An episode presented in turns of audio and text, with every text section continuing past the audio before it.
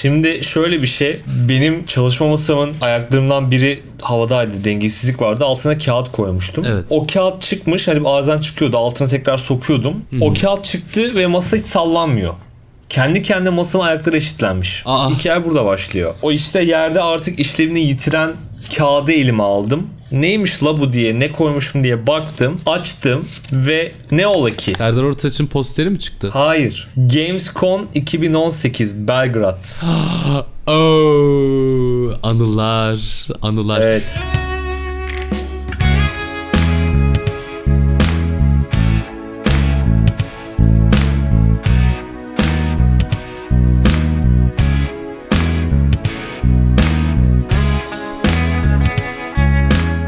Sene 2018 Kasım ayıydı değil mi? Yoksa Ekim miydi? On- 11. ay. 11. ay Kasım. Ah, 30 Kasım. Ben Belgrad'a 30 Kasım'da mı gelmişim? 30 Kasım. Ha. Evet. Bayağı acaba? doğru soğuktu gerçi evet. Ya geldiğinizde soğuktu ama şey miydi? Ben daha böyle Kasım'ın başları gibi hatırlıyordum ama demek ki sonuymuş. Evet Kasım sonu. Ne günlerdi be. Evet yani soğuk günlerdi. Senin biletin de iki bilet de bende. Seninki de bende. Şey sizin e, currency neydi? Currency şey e, Sırp dinarı. RSD ne? Republic of Serbian dinar. Wow, Republic of Serbian Dinar. Aynen. 500 RCD'ye almışız kardeşim bileti. 1000 RCD kaç euro yapıyor? 20 euro mu? Ne yapıyor? 8 euro falan yapıyor. Öyle diyeyim. 8 euro. Aynen. TL hesaplamak için de 7'ye bölmen gerekiyor şu an. Bunu yapmayacağım bu arada. Evet gerek yok. Korkutucu çünkü. Çünkü siz geldiğinizde 1 TL 25 dinar falandı. Şu anda 7 dinar.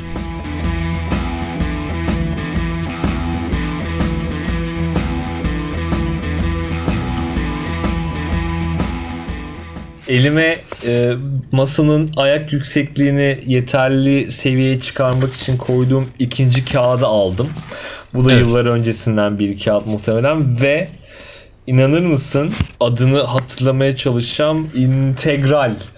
İnteg türev integral notları var. Bir şey diyeceğim. Ee, bu seninle Belgrad'da gittiğimiz Gamescom'un değeri senin için türev integral kağıtlarından mı ibaret? Daha altında olduğu açık çünkü üstte bu vardı açıkçası.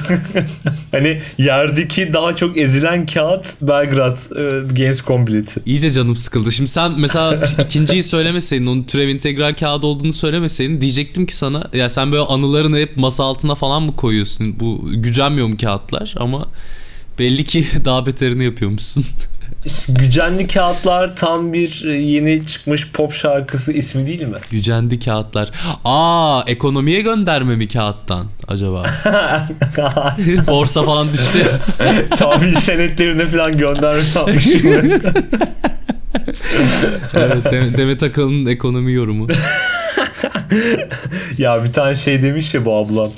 Kardeşim bütün yasaklar bitti. Hala müzik yasağı neden var ya? Ne saçma şey bu. Biri şey yazmış buna. Geçen iftardaydım birlikte sorsaydın. Gerçi. Müthiş müthiş tweet. Ee, peki abi bugünün konularından değil galiba ama ya Elon Musk'ın Twitter'ı alması da aslında sağlam bir e, şey değil mi? Güncel bir havadis. Ya güzel haber. Bir de e, yapacağı anladığım kadarıyla bu bütün bot hesapları falan yok etmek. İşte düşünce özgürlüğü, ifade özgürlüğü falan onların hepsine olması gerektiği şekilde yer vermek.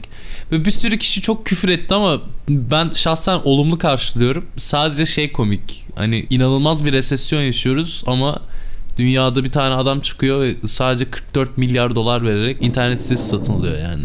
Bilemedim. Bir de şöyle bir farkındalık yarattı. Oğlum demek ki 128 milyar ne büyük paraymış lan diye. çok çok ciddi para. Gerçekten bak mesela algımızla çok güzel oynadı bu e, ortaya çıkan salaklık. Ya buna başka bir tabir kullanamayız. Bunun için de hapse atılmayız muhtemelen. Bu bir salaklık. Yani 128 Ben milyar yok ben dolar salaklık kafamıza- olduğunu kanun konusunda bir hemfikir e, olduğunu söylemiyorum. Onu, evet yani onu söyleyeyim. Tamam. Ben İstersen nötrüm. orayı biple edebiliriz ama Aynen güzel. yani. Ee, ama bu 128 milyar dolar olayı diyelim o kadar kafamıza yer etmiş ki işte ne zaman milyar dolar duysan kafan ilk 128'e gidiyor değil mi? E tabi artık. Tabi. Boğuldu. Ve ona, ona yönelik bir hesap kitap yapmaca kafada. Biri 44 milyar doların 4 milyar euro mu dolar aldı herhalde. Onun mesela TL karşılığını Google'a yazmış. 168 bir şey bir şey yani sıfırlar kayboluyor. Sıfırlar kayboluyor. Benim yani dimağımda yeri yok o, o kadar büyük rakamların ama e, bunu 128 milyar dolar lan Twitter'ı 3-4 kere Twitter alırdın çok net bir tabir ya. Evet evet evet gerçekten. 3-4 kere 3-4 Twitter tane. alırdın. Aslında o parayla muhtemelen Apple'ın da yarısını alabiliyorsun galiba. Gerçi yok üçte birini alıyorsun galiba. Çünkü 350 milyar dolar mı ne açıklamışlardı tam şey net değerini ama neyse yani hani evet gene korkunç korkunç korkunç Şey bir ya para. 3 trilyon dolar 3 Abi bir dakika 3 trilyon dolar. Oha. Abi Apple'ın şu anki değeri 3 trilyon dolar. Şimdi de şunu konuşabiliriz.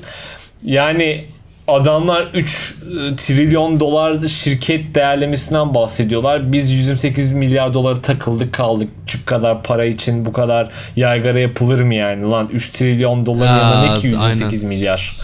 Ya bu var ya bu vatan ya. hainlerinin de acaba yani vallahi tatava yapıldı ya. Ne 128 milyar dolar nerede? Ananın şey bu ne ya? Ne demek yani? Ne, neredeyse Geçen nerede? sana ne, ne be? tabir vardı? Şapşal. Sol peren mi? Sol perenlerin or- ortaya attığı sikim sokum şeyler ya bunlar böyle 128 milyar dolar harcanmış falan. Para var ki harcandı lan.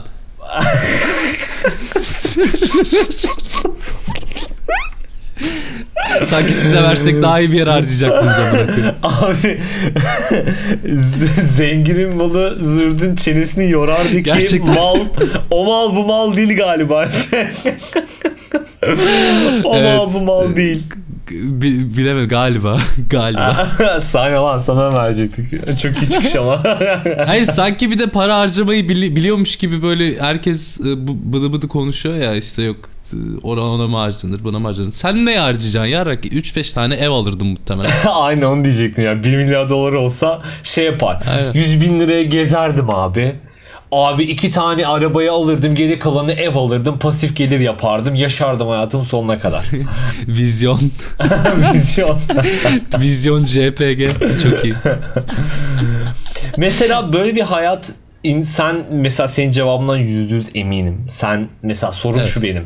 Böyle bir hayat mutlu eder mi? Sen köpek gibi mutlu eder diye bir cevap verirsin bana. Nasıl? Şey mi? 100 bin ile gezmece, pasif gelirli iki tane ev yani daire sahibi olmaca falan mı? Böyle evet, bir hayat. evet aynen aynen. Valla her türlü şimdiki hayatımda skip atacağı için köpek gibi o- mutlu olurdum muhtemelen. De, tahminin çok doğruydu. Peki ya sen? Yanına bir şey eklemeye çalışırdım hızlıca. Ne manada? Günlük bir hedefe uğraş, bir iş güç bir şey. Ben o zaman şunu söyleyebilirim. O net olarak bende de var. Yani şimdi evde oturup elma soymayacağım bütün gün ama şey mesela hayallerden bir tanesi o, o sahip olduğum evlerden birine bir garaj yaptırıp orada şey zanaatle uğraşmak böyle işte odun kes e, ahşaptan işte gitar yap ne bileyim mobilya yap bir şey yap ama bir şeyler yarat. Hani o, o mevzu o net olurdu ama onun, onun dışında başka hiçbir şeyle uğraşmazdım muhtemelen. Müzik müzik falan. Ha ya o, o zaten default da e, şey olarak yani bir de ek onun şu anki uğraştığım her şeyin üstüne ek olarak. Okey. Yani Apple çok pahalı bir şirket. Yüz, yüz, yüz, yüz- söyleyemediğim o miktar da çok büyük bir miktar. Evet. Elon Musk zengin bir abimiz. Bakalım Twitter'a neler yapacak. Das, Evet, das. Bak, ama das. bu adamlar vizyon sahibi adamlar işte bak adamın parası var istersen Facebook'u da alırım kapatırım diyor. Bak bu adam vizyon mi? sahibi işte. O tweet'i gerçekten o mu attı? Emin değilim ya. Ben, ben biraz goy goyundayım ama umarım atmıştır yani. Ama şey e, 60 da olabilir. Ben de çok like aldığını gördüm o tweet'in. Çünkü hani Facebook'u aldırım kapatırım bilmiyorum da şey abi e, Elon Musk Twitter aldıktan sonra kendi şirketi Tesla 200 milyar dolar mı 40 milyar ya bir ciddi bir para değer kaybetti ama. Ha şey mi acaba likiditasyon falan mı yapmak zorunda kaldı? Kendi hisselerini falan mı çekti ne yaptı? Vallahi ondan değil bence yatırımcıların e, bu Twitter'ı satın alma durumuna karşı tepkisiydi bu. Yani Yani mal mı bu adam Yani bir mal mı bu adam? iki riskli bir hamle Twitter'ın sahibi olmak. Çünkü e, hangi ülke olursa olsun e, kendi seçim, kriz ya da sıcak döneminde Twitter'la alakalı bir gündemi kesin oluyor. Çünkü artık haberleşme kaynağı Twitter olduğu için Twitter çok hot topic yani bütün ülkelerde. Direkt politikanın bir öğesi olma potansiyeli çok taşıyor ki Elon Musk hep buradan politi- politikaların üstünde bir yer duruyordu. Şimdi çok sokağa inmiş gibi bir şey oldu bence Twitter alarak. Yani çok fazla gündem içerisinde yorulabilir, hırpalanabilir, zedelenebilir. Çünkü adam kafasına göre yani kimsenin günlük rutininde, günlük diyalogda olmayan şeylerin peşindeydi adam yani. Elektrikli araçların ağzına sıçtı, uzaya gidiyoruz, Mars'a uçuyorum, şu roketi yaptım, bu roketi yaptım. Hani adam hep gerçekten gündem üstü konularla kendini var ettiği için bu ona çok ciddi bir kredibilite ve kalite ve güven katıyordu. Şimdi adam gerçekten e, çamur ayakkabıları çamur olacak yani bence e, Twitter'ı alarak. Si- siyasete atıldı diyorsun yani artık halkta karşılığı var diyorsun. E, evet diye, direkt siyasete atılmasa da artık potansiyel olarak politikanın bir öğesi.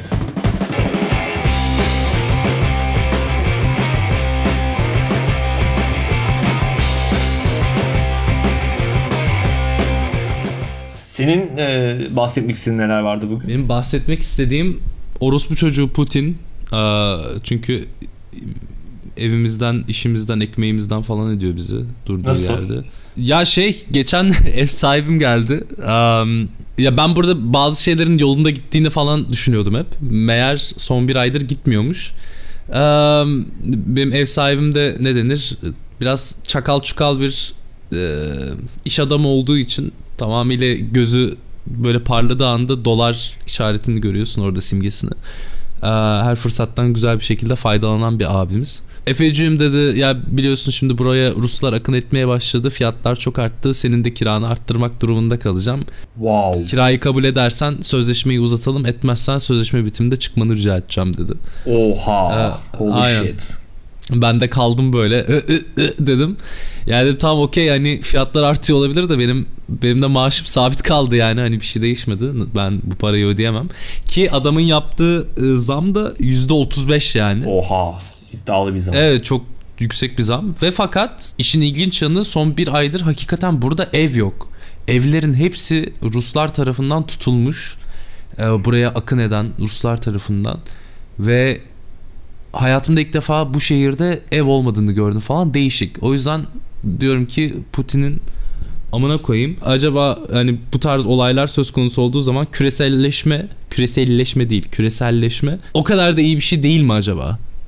Acaba. Yani savaştan kaçan insanların yakın ülkelere gitmesi tarih boyunca hep oldu küreselleşmeden de bağımsız. Küreselleşme bunu kolaylaştırmış bir tık olabilir belki ama günün sonunda savaş hep bildiğimiz savaş.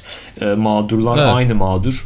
Yani bundan Evet. Birinci Dünya Savaşı'nda da Almanya'dan, Fransa'dan birileri bir yerlere kaçıp bir yerlere sığınıyordu yani. Ya savaşı açan ülkenin vatandaşları muhtemelen çok kaçmıyordu o dönemlerde de şimdi insanlar tabii bu kadar küreselleşmiş ve o küresel düzene alışmış durumda ha iken bak. bir anda ambargo yiyince Şimdi Evet. dediğin, dediğini şöyle katılırım. Mesela eğer şunu demek istediysen şimdi bu e, savaş savaştaki güçlü taraf, savaşı çıkartan tarafın halkı e, bir tehlikede riskte olmadığı halde o gündemden ve sıcak ortamdan uzaklaşmaya çalışıyor ki kendi küresel business'ları zarar görmesin.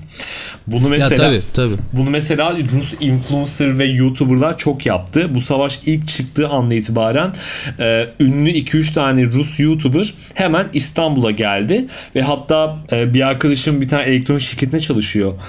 Ondan böyle hem ürün istemişlerdi. Rusya ofisi Türkiye ofisine yazıyor. Diyor ki işte birkaç tane Rus YouTuber Türkiye'de içeriklerini çıkarmaya devam etmek istiyor, devam etmek istiyorlar. Siz onlara ürün yollar mısınız? Ya çünkü adamların derdine çü- bir e, Rusya'daki YouTube gelirleri direkt e, Amerika bazlı ve Avrupa bazlı bütün e, YouTube, Google, Instagram, Facebook bunlar zaten direkt keti vurduğu anda VPN Evet. dışında Hepsini bunların kaybettiler, mi? bağlantısı gitti.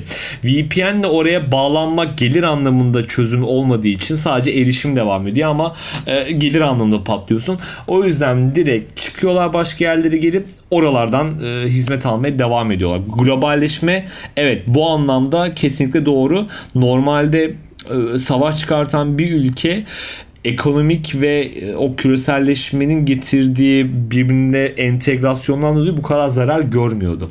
Kendi savaş için, savaş için harcadığı şeylerden zarar görüyordu. Ama bugün Rusya'nın gördüğü ekonomik zararın yüzde 60'ı e, kendi savaş maliyetinden başka bir maliyet yani.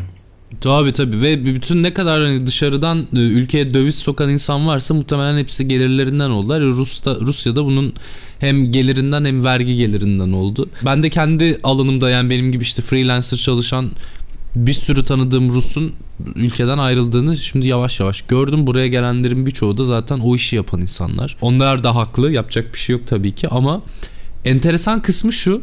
Mesela buraya çok böyle dolar euro bazında e, bize kıyasla ve buranın yerlilerine kıyasla çok daha varlıklı insanlar kaçmaya başladı. O yüzden fiyatlar çok ciddi artmaya başladı. Eminim Türkiye'de de hani çok okuduğum kadarıyla Türkiye'de de böyle kira fiyatları, evlerin fiyatları falan çok ciddi artmaya başladı. 8 ayda 3 katına çıktı. Evet. Ya enflasyonun etkisi var tabii ama bir yandan da zannediyorum ki bu son 2 ay içerisinde Türkiye'ye gelen e, hem Rusların hem Ukraynalıların da sebep olduğu bir artış var. Ya ben onu e, öyle yazdıkları zaman birazcık e, ya bu galiba biraz ırkçılık oluyor işte yabancı karşıtlığı herhalde enflasyondan falandır diyordum ama burada da aynısı olmaya başlayınca ve sıfır ev hiç ev kalmayınca anladım. Yani hakikaten o e, büyük bir göç var ve bu büyük göçün var. de etkilediği çok ciddi İstanbul'da bir ekonomik çok var. durum var. E, sahili yürürken yanından sürekli Rusça ve Ukraynaca konuşan insanlar geçiyor sık sık. Yani hmm. çok sık bir şekilde geçiyorlar. Peki sen ne yapacaksın günün sonunda? Valla e, hiçbir fikrim yok. Şimdi şey bitene kadar, sözleşme bitene kadar. Ne zaman bitiyor? E, iki ayım var. Yani Temmuz başında sözleşmem bitmiş olacak. Sözleşme bitene kadar ev bakacağım. Ee, şu anda hani hep böyle e, işte Ekşi'de okudum, Twitter'da okudum. Böyle hani it bağlasan durmayacak evlere şu kadar şu kadar para istiyorlar muhabbetini burada yaşamaya başladım ben. Böyle çok çok saçma, derme çatma ve ki hani şunu söyleyeyim dinleyicileri bilgilendirmek adına burada böyle İstanbul'da, Ankara'da, İzmir'de veya herhangi bir belki de Türkiye şehrinde bulabileceğiniz evlerden çok daha kötü evler bulabiliyorsunuz. Şeyde ülkenin başkentinde ve en büyük şehrinde yani. Çünkü evler çok eski, renovasyon kültürü çok yok ve genelde insanlar buna da alışkın. Onun daha da kötüsüne benim şu anda verdiğim kira bedelinde evler var ve ben mesela işte şehir merkezinde yaşıyorum.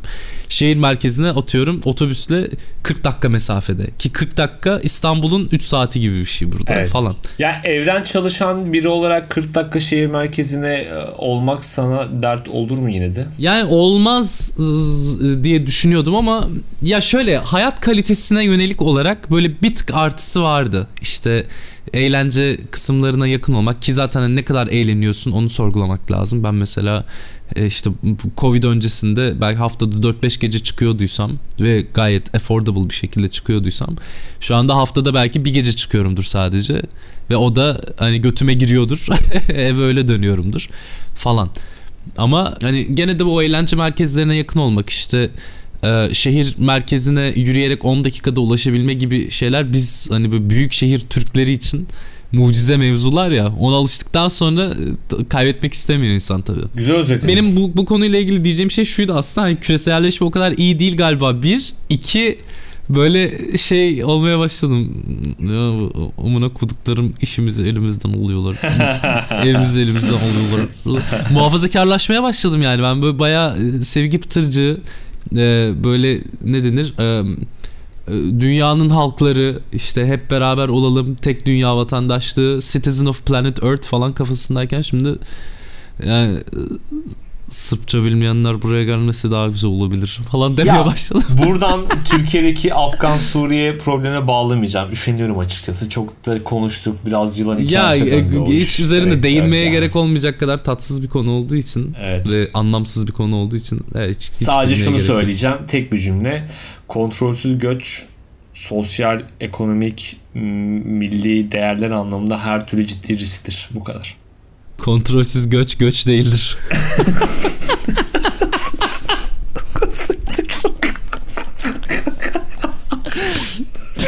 of aşırı iyi motto.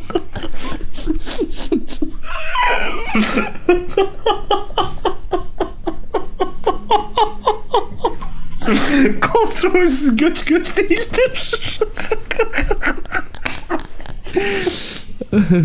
Bu da Gaf'ın sizlere sosyal mesajı olsun. Bölüm adı çıktı bu arada. Evet.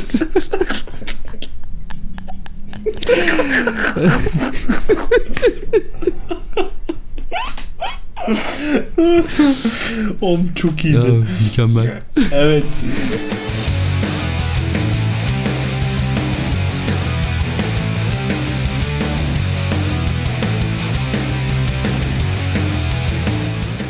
Evet sen geçen gün yazıştığımız zaman e, demiştin ki konuşmak istediğin bir konu var. Mağrur orospu çocukları. Kim bunlar abi? Mağrur. Bir- Biri bazen ben olabilirim de. Açıkçası. ee, mağrur orospu çocukları şunlar yani yaptığı e, bir başarının ya da e, bir güçlü yanını farkında olup bu güçlü ve iyi yanına yanını sırtını dayayarak o anda var olmaya çalışan karşıdakine bunu her anıyla hissettiren o tavrın adı mağrur. Ben bu şekilde bilip yorumluyorum yani. Şey denebilir mi buna? Çok tatlı bir kız mesela ne kadar salaklık yaparsa yapsın ben tatlıyım bunlardan kaçabilirim demesi gibi bir şey mi yoksa daha farklı bir konu? Evet yani ama şöyle bir başarı orada olmalı mı o anda onu düşünüyorum. Mesela çünkü bir gurur e, gurur kelimesi de orada çok geçiyor. Yani e, gururlanmak insan durduk yere güzelliğiyle gururlanır mı lan her dakika? Ha. Ee, yani doğuştan gelen bir şey olduğu için olabilir. Peki e, bu buna şey dahil olabilir mi? Sokak röportajlarındaki dayıların kullandığı bir argüman var ya işte sen kaç yaşındasın ben kaç yaşındayım. Hani yaptığı her salaklığın söylediği her gerzekçe şeyin arkasına ama ben 63 yaşındayım sen benden daha mı iyi bileceksin yapıştırılsa mesela bu Ya ben burada oluyor? daha somut sahte başarılardan yola çıkan e, hissiyatın e, yanlış kullanımı olarak yorumlarım ya. Ne dedim lan ben? E, Ben de onu düşünüyordum şu an analiz edemedim. Oğlum bu cümleyi gerçekten bir daha kur, asla kuramam da ne dedim acaba? Vallahi benim filtreden geçmedi abi ya. Abi nasıl anlatırım ki bunu? O zaman örnek vermeye çalışacağım. Somutlaştırmak çok güzel bir yöntem olur. Okey. Bir adam başarılı bir iş adamı Hı hı. yanındakileri eziyor. Çünkü ben Tamam. bunu bunu yaptım. Buyum ben köpek. Sen benim yani sen benim kim olduğumu biliyor musun mağrur olabilir ama. Ama sen benim kim olduğumu biliyor musun önce bir orospu çocuklu olduğu için mağrur gibi tatlı bir kelimeyle onu anlatmak e, çok naif olur gibi geliyor. Mağrura böyle daha po- ponçik bir tanım o şey örnek bulmak lazım. Mağrur eşit kibir mi? Veya kibirli mi? Evet kibir çok yanlış olmaz galiba. Evet kibir doğru kibir doğru olur. Oturur diyorsun. Evet, evet. Sen şey biliyor musun? Ee, biz Antalya bir arkadaşımla tatile gittik. Arkadaşımın soyadı Ülker'di ve gece kulübüne girerken alınmadık ve sen benim kim olduğumu biliyorsun diye kimliğini çıkardı ve biz dayak yedik. Anlatmış mıydım sana bunu? Mükemmel bir hikaye. Bunun podcast'te yer alması gerekiyor lütfen. Bu hikaye bu kadar aslında. Gece kulübündeydik. Hayatta bakkala bile gitmemem gereken biriyle Antalya'ya tatile gittim. Kulübe gittik. Bizi bir sebepten almadılar. Bu arada bir sebep dediğim de arkadaşımın sarhoş ve e, güven vermez tavırları. Yoksa damsız muhabbeti yok Ha. yani. Biz Anta- Antalya Gece Kulübü zaten hani yardır. Damsızların daha çok prim yaptığı bir yer yani. E, Ama bizi almadılar. Çünkü bu O kadar diyorsun. bu aptal aptal davrandı zaten. Bakışında memnuniyeti yok olmadı mı? Ya sakat bakıyor adam zaten. Bu görev kapıdaki görevli gördü bir kıllandı. Ya kardeşim bir, bir ve şeyde bir saniye bekle dedi burada. Hani öyle çık almıyoruz falan. Bir saniye sen bir dur dedi. Hani o sana ayrı bir bakayım seninle ayrı bir konuşalım öyle alacağım seni içeri dedi. Bu olduğu anda sen benim kim olduğumu biliyor musun naraları çıktı. Ee, soyadı Ülker. Ee, kimliği çıkardı. O düşündü ki onun Ülker ailesinden biri olduğuna inanacaklar orada. Ki bu olsa bile onların e, tavrı hareketi değişir mi de emin değilim. Nitekim e, ben yine ortamdaki e, ya o, o kadar offside bir tip ki ben ortamdaki temiz yüzlü çocuğum yani onun yanında. Benim hatırıma e, çok bir şey yapmadan e, şey yaptık ama içeri aldılar sonra neyse ki. Aynı adamla bir kere Kadıköy İnci Pub'da e, bardaki barme, barmen kıza tükürdüğü için dayak yiyorduk. E, sonra Bizi yaka paça dışarı attılar. Ee, yaka paça dışarı attıktan sonra bu gerizekalı e, sokakta e, arkaya paba doğru bağırmaya başladı. Bıçağımı verin lan o bana dedemden yadigardı. İşte orada benim şalter düştü. Bu yavşak o bütün hengamede bir de bıçak falan çekmiş yani. Abi sen etrafındaki insanları çok güzel seçen bir adamsın. Bu elemanı nereden buldun ya? Her şey fazla yolundaydı bir ara. Dedim ki böyle bu, bu doğru Bozmam gerekiyor. bu doğru bir yol değil. E, hayat böyle bir şey değil. Hayatta güzellikler, çirkinlikler, iyilikler, kötülükler var dedim. E, bir yerinden e, tutmaya çalıştım e, aksi tarafı ve tuttum. Böyle Evet. yorumlayabiliriz. Zıtlıkları harmanlaman gerekti. Güzel, güzel.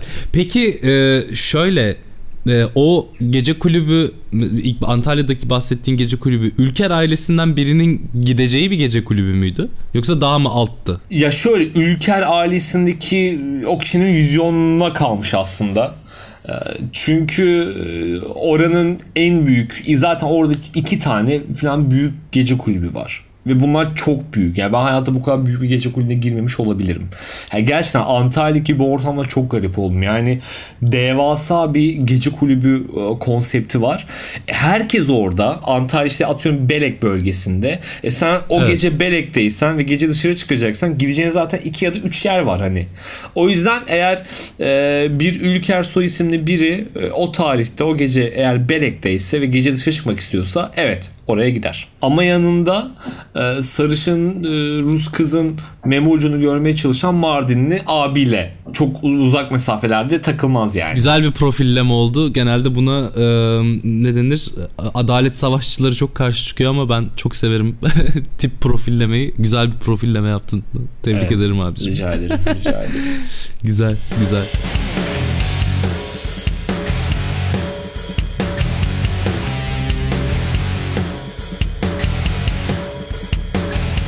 Ee, Mor Ötesi'ne gideceksin stadyumda. Heyecanlı mısın? ne zaman o konser? 28 Mayıs. Daha var ya bir ay var. O yaklaşma heyecanlanırım. Daha henüz heyecanlanamadım diyorsun. Açıkçası yani Harun fanboy gibi en önden bilet aldım VIP falan bakalım. evet. Büyük büyük kıskançlık. Ama şöyle e, yani Türk rock tarihinin en önemli olaylarından bir tanesi olabilir bu ya. Belki de en önemlisi olabilir. Ya yani siktir ilk git. defa gaza geliyorsun ya. İlk- Sakin ol ya. abi ilk, ama şöyle düşün. Türk ilk defa bir Türk alternatif rock grubu stadyum konseri verecek. Bu daha önce olmadı ki. Alternatif mi? Evet. Peki daha önce grup yorum e, bulutsuzluk özlemini say falan saymazsak stadyum konseri vermiş Türk rock grubu kim var? Pentagram var belki ama işte o rock değil mesela o metal grubu Evet.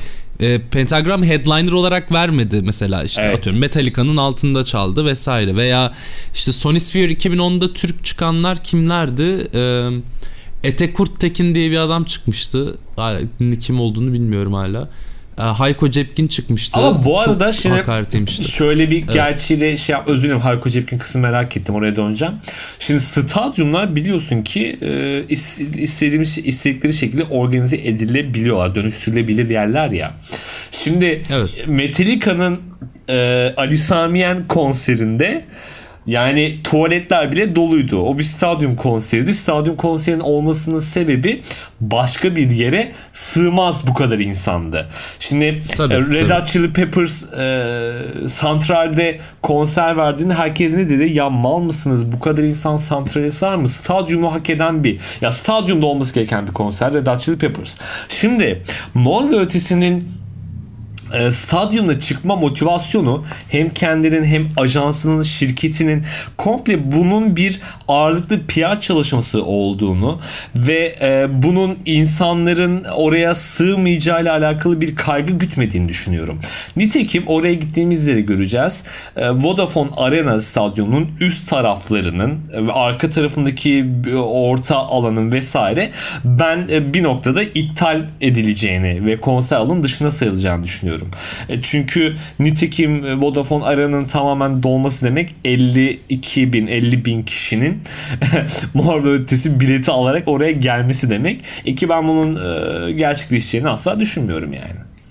Çünkü Mor ve Ötesi'nin, özür dilerim, Mor ve Ötesi'nin ortalama bir konseri verdiğini düşünelim. Harbiye açık havada ya da Kuruçeşme eski Kuruçeşme Arena ya da Küçük Çiftlik Park'ta. Küçük Çiftlik Park'ta açık hava bir konseri verse Küçük Çiftlik Park'a 9 bin kişi mi 8 bin kişi mi ne geliyor? 11 bin kişi belki yani. Çok zorlasan. Arkaları da açsan 11 bin 13 bin kişi geliyor. Mor ve Ötesi'nin böyle bir konseri fulllediğini en maksimum hayal edelim. Şimdi yani evet dur o, özet bu aslında yani. Ya şöyle rakam konusunda şöyle bir yorum yapayım. Küçük Çiftlik Park'ta ben 2011'de şeye gitmiştim. Sonisphere'a gene. ikinci Sonisphere'a. Ee, ona diyorlardı ki e, alan kapasitesi 17 bin kişi maksimum ama 23 bin falan bilet satmışlardı ve gerçekten çok kötü bir organizasyondu onu çok net söyleyeyim. Ee, yıllardır beklediğim böyle hani ergenlik zamanımın benim için belki en büyük olayı Iron Maiden'ın gelmesiydi. Ee, ve o kadar kötü bir ses düzeneğiyle, o kadar kötü bir organizasyonla ve o kadar kötü bir e, mekanda seyretmek zorunda kalmıştık ki onları. Fenaydı yani. Ama gene orası bile 17 bindi. Sonra iki sene sonra e, Vodafone Arena olmadan önce İnönü Stadyumu'nun jübile konserini gene Iron Maiden yaptı. 2013'te hatta 26 Temmuz 2013 diye doğrudan tarih de vereyim. Ve o konsere tahmin ne tahmin değil ya bunun dökümü vardı. 20 21 bin mi 22 bin bilet mi ne satmışlardı ki bence bayağı şaşırtıcı. Iron Maiden gibi bir grup için İstanbul'da sadece 22 bin kişinin bilet alması bence çok şaşırtıcıydı ama e, şeyi de söyleyeyim ben sahne önündeydim onda ve sahnenin neredeyse en önündeydim. Arkaya bir dönüp baktığımda komple e, stadyumun yarısı boştu. Yani dediğin doğru 22 bin kişiyle e, stadyum boştu. E işte bu yüzden de e, Mor ve Ötesi'nin e, İstanbul'da son 20 senede yaptığı gibi konser verebileceği ki yaz da geldi havalar da sıcak açık havada onlarca mekan varken stadyum konseri adı altında böyle bir e, şeye böyle bir olaya girmesini ben şöyle e, karşılaştırabilirim. Harbiye Cemil Topuzlu Harbiye açık hava konseri bir sanatçılar için bir basamak milattır bir milattır ya hani Harbiye'de. E, tabii, tabii. İşte Mor ve Ötesi de kendi adına böyle bir e, adım e, koymak istiyor. Bu arada e, yani Mor ve Ötesi'nin stadyum konseri ben ağırlıklı bir PR niyeti olduğunu düşünüyorum. Nitekim VIP'den aldık biletimizi gideceğiz. Günün sonunda olay mı olay abi. PR olduğu net ama gene çok çok çok e, ikonik bir olay bu. Yani benim demek istediğim oydu. O ve fakat kısmında devam edeceğim kısmı şuydu. Ya velev ki 15 bin bilet satsın veya daha bile az satsın. Hiç önemli değil. Yani ilk defa bir Türk rock grubu tamam hani Anadolu rock için bulutsuzluk özlemini sayabilirsin grup yorumu sayabilirsin okey ama bunlar tabi belli politik duruşları olan gruplar bunlar da önemli tabi ama bu ayrı bir de bu günümüz döneminde 2022 Türkiye'sinde hele rock müziğin artık yani tamamıyla popülerliğini eskisi kadar tutmadığı ve hatta işte yerini rap'e, pop'a e, çok ciddi anlamda elektronik müziğe bıraktığı bir ortamda e, çok eskilerden bir rock grubunun ve alternatif rock grubu olarak yola çıkmış bir grubun stadyum konseri veriyor olması ve hani ki bence bu çok büyük bir olay olacak. Tabii sen şahit olacaksın ama bana Kesin, anlatırsın kesinlikle ama bence çok, çok büyük bir mevzu olacak. Kesinlikle katılıyorum da. Yani tam olarak söylediklerinin altına imza atarım. Bu çok önemli e, e, kağıt üzerine çok önemli bir olay bu ki pratikte de çok büyük sürprizlerin olacağını düşünüyorum ben. Yani öyle insanlar sahneye çıkacak ki böyle çığlık falan atabiliriz yani. Öyle ilginç şeyler olabilir. Evet. Evet. Onu 20. yılda yaptırmışlardı bize işte Cem Yılmaz çıkarmıştı. Ee, Şebnem Ferah çıkmıştı. Koray Can Demir çıkmıştı. Ee, Feridun Düzalt çıkmıştı. Bülent Ortaçgil çıkmıştı. Ee, bir sürü o işte bütün kariyerleri boyunca yanlarında olan insanlar sahneye de katılmışlardı onlara. Bir de Cem Yılmaz katılmıştı işte en son. O da enteresan bir sürprizdi. Kim bilir şimdi stadyumda kimler kimler olacak acaba? Çok acayip. Çok çok acayip. Valla gelemeyeceğim için üzülüyorum ama e, en azından dinleyeceğiz.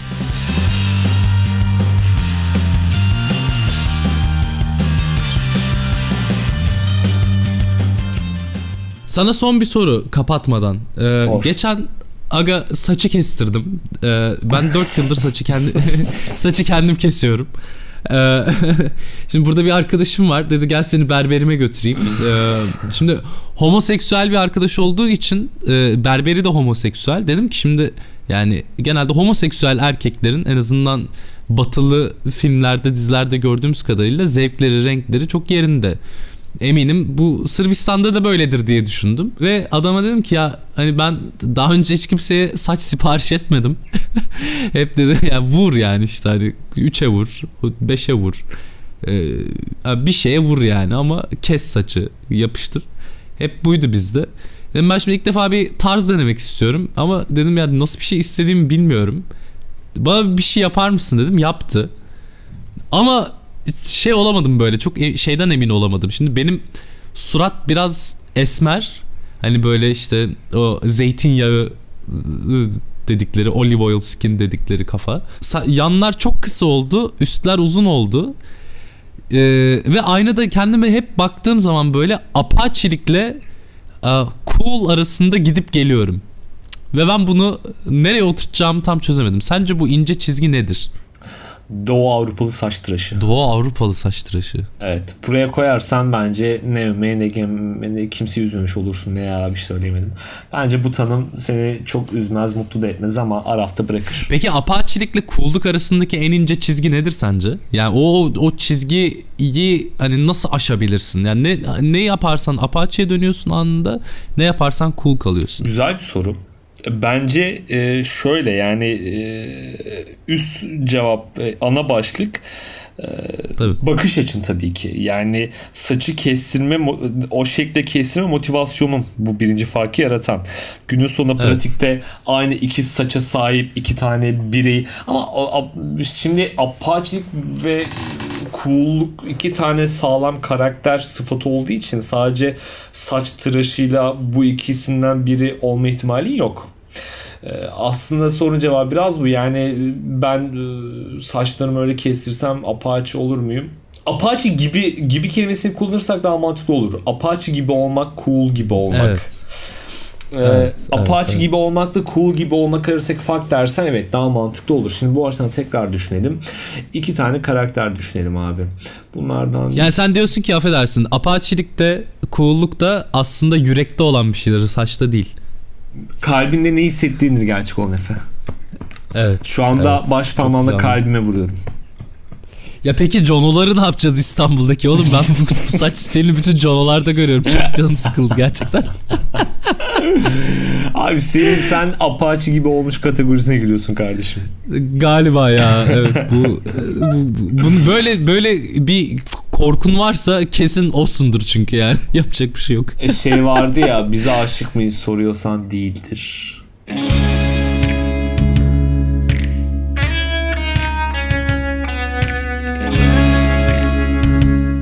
İki tane horoz markete girmiş. Beyaz yumurtalar varmış. Yanında da işte kahverengi yumurtalar varmış. Ee, beyaz horoz demiş ki bak görüyor musun? Şey işte beyaz yumurtalar 2 liraymış. Kahverengi yumurtalar 1 liraymış. Beyaz e, tavuk e, mağrur tavrıyla ki cümle içinde hemen kullandım. Pekişsin diye. Mağrur tavrıyla demiş ki kahverengi tavuğa görüyor musun işte ya benim tavuk 2 lira seninki 1 lira. Kahverengi tavuk da demiş ki 1 lira için götümü yırtamam.